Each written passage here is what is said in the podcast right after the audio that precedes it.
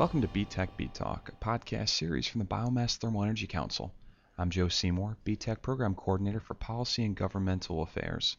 In our monthly podcast, BTEC interviews key decision makers and pioneers of the biomass energy industry. This project is made possible by a grant from the U.S. Forest Service's Wood Education and Resource Center. In our 10th broadcast, we examine the frontier of biomass thermal conversion technologies – with a focus on gasification for the production of heat and combined heat and power. Government estimates indicate over 500 biomass-fueled CHP plants in operation across the U.S., while a 2009 report from the National Renewable Energy Laboratory concluded that the market for small and community-scale direct combustion and gasification systems is developing slowly but steadily. Joining us is Dr. Richard Bain, Principal Engineer at the National Bioenergy Center within the National Renewable Energy Laboratory in Golden, Colorado. He manages biomass gasification research activities for the fuel cell technology programs at NREL and coordinates support to the USDA for advanced biofuels. Richard, could you explain the process of gasification in relation to other forms of mass conversion? Biomass gasification is one of three primary types of thermal conversion of biomass. Um, the textbook definition of gasification is it's the thermal destruction of organic matter under reducing conditions. Uh, and by reducing conditions, we mean conditions in which either you are doing partial oxidation using air or oxygen, or you are providing heat indirectly and in essence doing high temperature pyrolysis of organic matter. And in both cases, the primary products that you make are what we call either producer gas or synthesis gas. Producer gas is a traditional term that was developed for partial oxidation gasification using air where the primary use of the gas was going to be for either heat or electricity. And synthesis gas is a gas that does not contain nitrogen that you would have in air, but in it, but contains primarily carbon monoxide and hydrogen uh, with other components such as carbon dioxide, uh, steam, light hydrocarbons. Uh, indirect gasification, the heat is provided from some external heat source, either by heat input through the walls of the reactor or by use of a high temperature heat transfer solid. Uh, it can be differentiated and it, from pyrolysis in simply by temperature, where you know pyrolysis is defined as thermal oxidate, uh, thermal thermal destruction of organic material without any added oxygen. So a subset of pyrolysis could be gasification. In the biomass community, we talk about we differentiate pyrolysis from gasification through common usage where pyrolysis is run at lower, lower temperatures to produce primarily a liquid product. And Richard, a, a follow up question. What are the applications of gasification systems? The applications of gasification are in terms of heat, power, combined heat and power, and the production of synthesis gas for fuels. Uh, traditionally, gasification has been used for heating applications uh, in developing countries. It's used extensively in, in Europe for small scale CHP. Uh, I think, interestingly enough,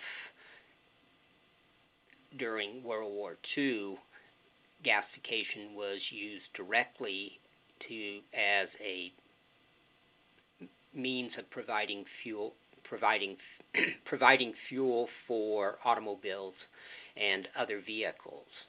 There were about there were over a million vehicles in Sweden and Germany that actually used wood gasifiers because of petroleum shortages.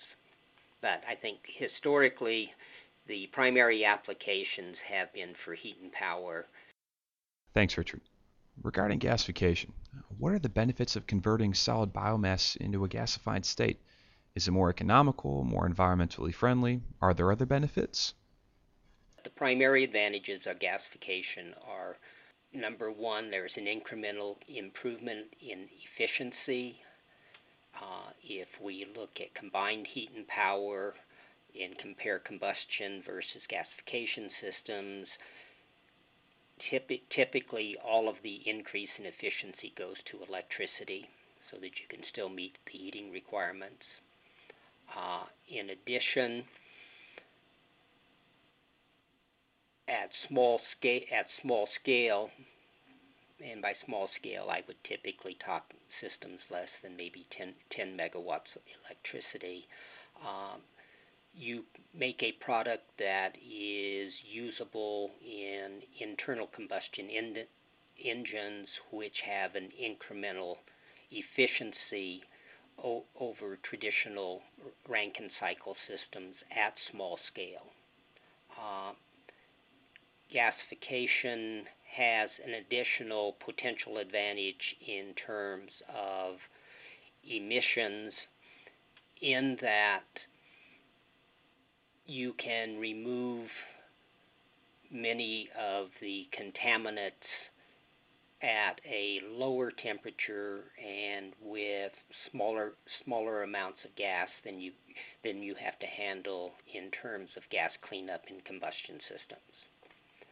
I think the trade-off is that com- that combustion systems are existing mature commercial technology and that for the most part gasification systems are developing technologies in the first to second gen- generation. So while gasification has potential economic advantages when both technologies are mature, first of a kind gasification plants tend to be higher in cost than combustion systems. And from a permitting point of view, I think that we have less data out there on gasification based processes, so we have more unknowns in terms of emissions. We know that feedstock specifications and limitations are integral considerations for all methods of biomass conversion. Is biomass gasification more suited to a particular feedstock, for example, agricultural materials or woody biomass? Okay, I think that looking at feedstocks for evaluation uh, of gasification, I think that, again, like combustion, that the first generation fuels have been primarily woody, woody, woody biomass residues due to cost and availability. As a technical person in terms of evaluating feedstocks, I think that we have th- three primary considerations. We have number one is the moisture content of the biomass, and gasification is limited to to feedstocks that have less than 50% moisture con- content. Most gasifiers actually require lower moisture contents than that, but if you have less than 50% moisture content, the heat balance, overall heat balance around the process allows you to do use waste heat to dry the biomass down to that required for gasification. The second concern, as in combustion systems again, is ash content and ash composition, where the primary concern that you have in terms of ash composition are compa- or components that are volatile at gasification conditions. And of concern there are specifically uh, elements such as potassium and phosphorus. Um, and in general, the the same types of rules apply to gasification system as combustion systems where you would like to see the for example potassium content to be less than about 0.5 pounds per million BTUs of fuel.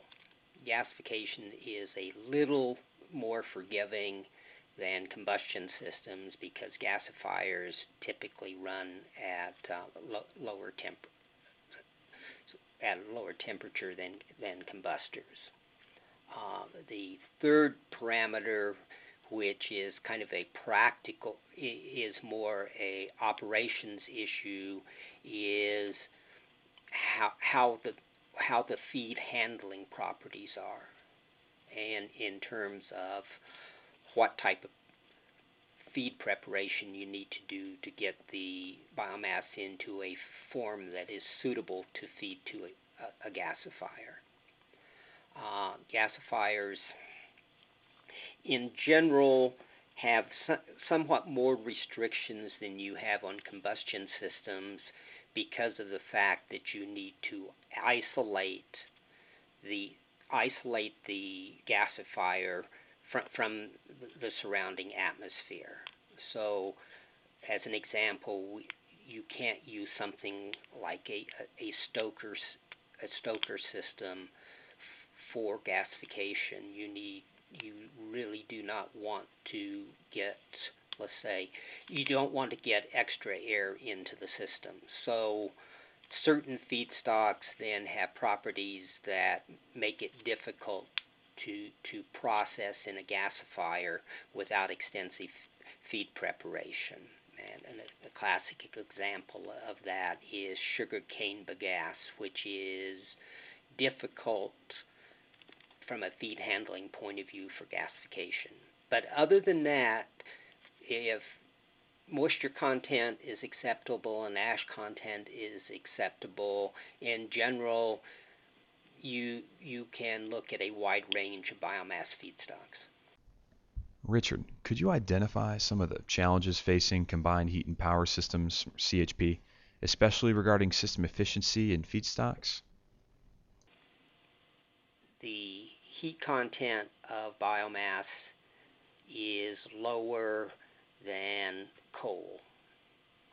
And therefore, yes, we will see some incremental loss in efficiency just because of heating value of the feedstock. However, the primary I think the primary challenge that we that we have in terms of efficiency is the economy of scale, uh, and that is that if we really look at the efficiency of a thermochemical fuel processing cycle, and and and let's use the combustion combustion case as as the best example. Uh, we improve efficiency of the combustion process by going to more severe steam cycles and to make the economics because the economics work, we go to very large scale. Biomass suffers in that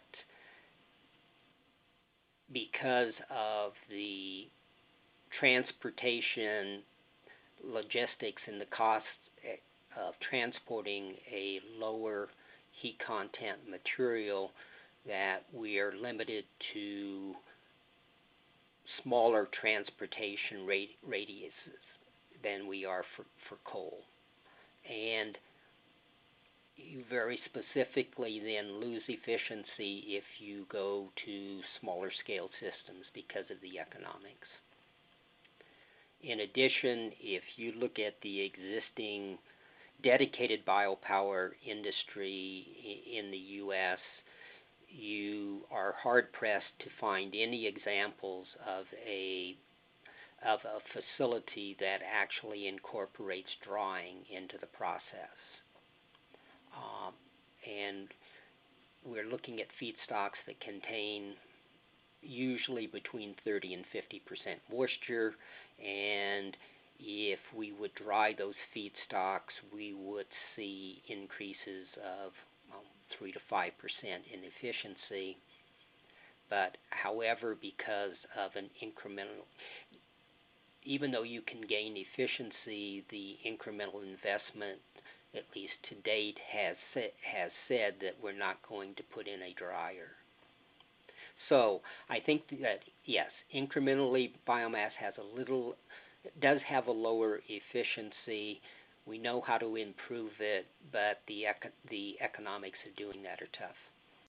If you would venture a projection, how do you see biomass technology being integrated into the wider energy market in the near future? I, I, I think it's actually a fairly, complica- fairly complicated subject. I think that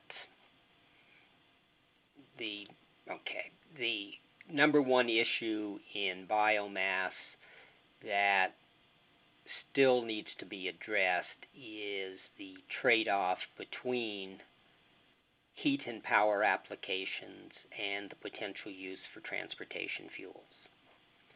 Biomass is a limited resource.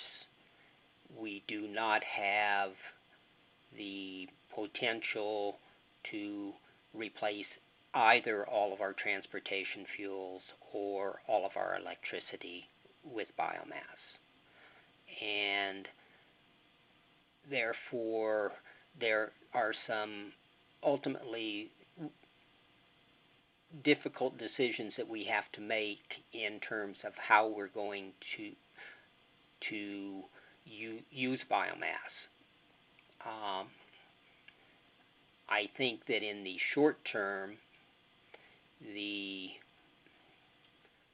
quickest potential application that we that we see for biomass is of biomass usage growth is realistically in terms of the potential for co-firing in the existing coal coal-fired power plants, and that is dri- that will be driven or not driven by things such as the tailoring, the EPA tailoring rule, and co-firing is the least expensive say has the least capital costs and is the quickest to implement and has the potential also for biomass costs being passed on in, in into the rate base. So that you know, but that's not going to happen. Un, well, unless the re, regulatory, you know, the regulations pass that allow it to, to, to happen, because the use of biomass in existing coal-fired power plants has well has to be proven technically to to the satisfaction of the existing utilities and in addition it has to be done in such a way that's that's economic.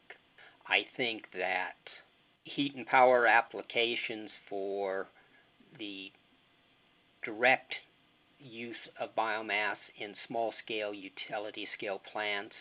Uh, again, really only makes sense if there are, you know, regu- regulatory support that make the make the economics work. Richard, I know that you've reflected on renewable energy policies in the U.S. in the past. What policy environment and incentives do you see as beneficial to the growth of the biomass thermal energy sector? I don't think that we're going to see major growth in the industry absent some uh, new in new incentives or some modification of some of the existing in- incentives. that are out there that make it more feasible for biopower projects. Um, I think that some of the existing incentives that we have out there are realistically too too short term for biopower projects. You know, where biopower projects, including permitting, are probably three-year projects um, to to do a reasonable project, which makes it tough when some of the incentives are are short are short-term incentives. It's not clear how some of the EPA regulations, like positive regulations in terms of the tailoring rule, will impact biopower or CHP projects. There has been, there is a moratorium uh, on for biomass projects as part of the tailoring rule, but I'm not sure that from a planning point of view that that really has eliminated the uncertainty or if it's just delayed. And then there are some additional pr- proposed regulate pro- proposed regulations, uh, such as the the proposed MACT ruling, which may have a significant impact on on biopower on biopower simply in terms of the additional hazardous compounds that have to be analyzed, and especially ones that have to be analyzed for very small levels. So that's not com- completely clear what how that is finally going to work itself out. And then the you know the final area that's adding somewhat to uncertainty is how the how some of the things in terms of greenhouse gas calculations are go- are going to play themselves out. But I mean, I think that biomass, while small, is not necessarily as competitive. Small also, small systems also lend themselves better to CHP applications. They may lend themselves to district heating applications. However, in the United States, for the most part, we don't have the existing infrastructure in place for things like hot water district heating, which probably makes it less less attractive than in in Europe where they already have district heating systems and they're just changing fuel source. Richard, any other parting thoughts? Heat and power applications versus biofuels. I mean, I think that that's an. I'm, I have, you know, mixed mixed feelings on, on on it. I think that you know the selection of one versus the other is really not a technical issue. I think that ultimately both both applications are going to be technically feasible.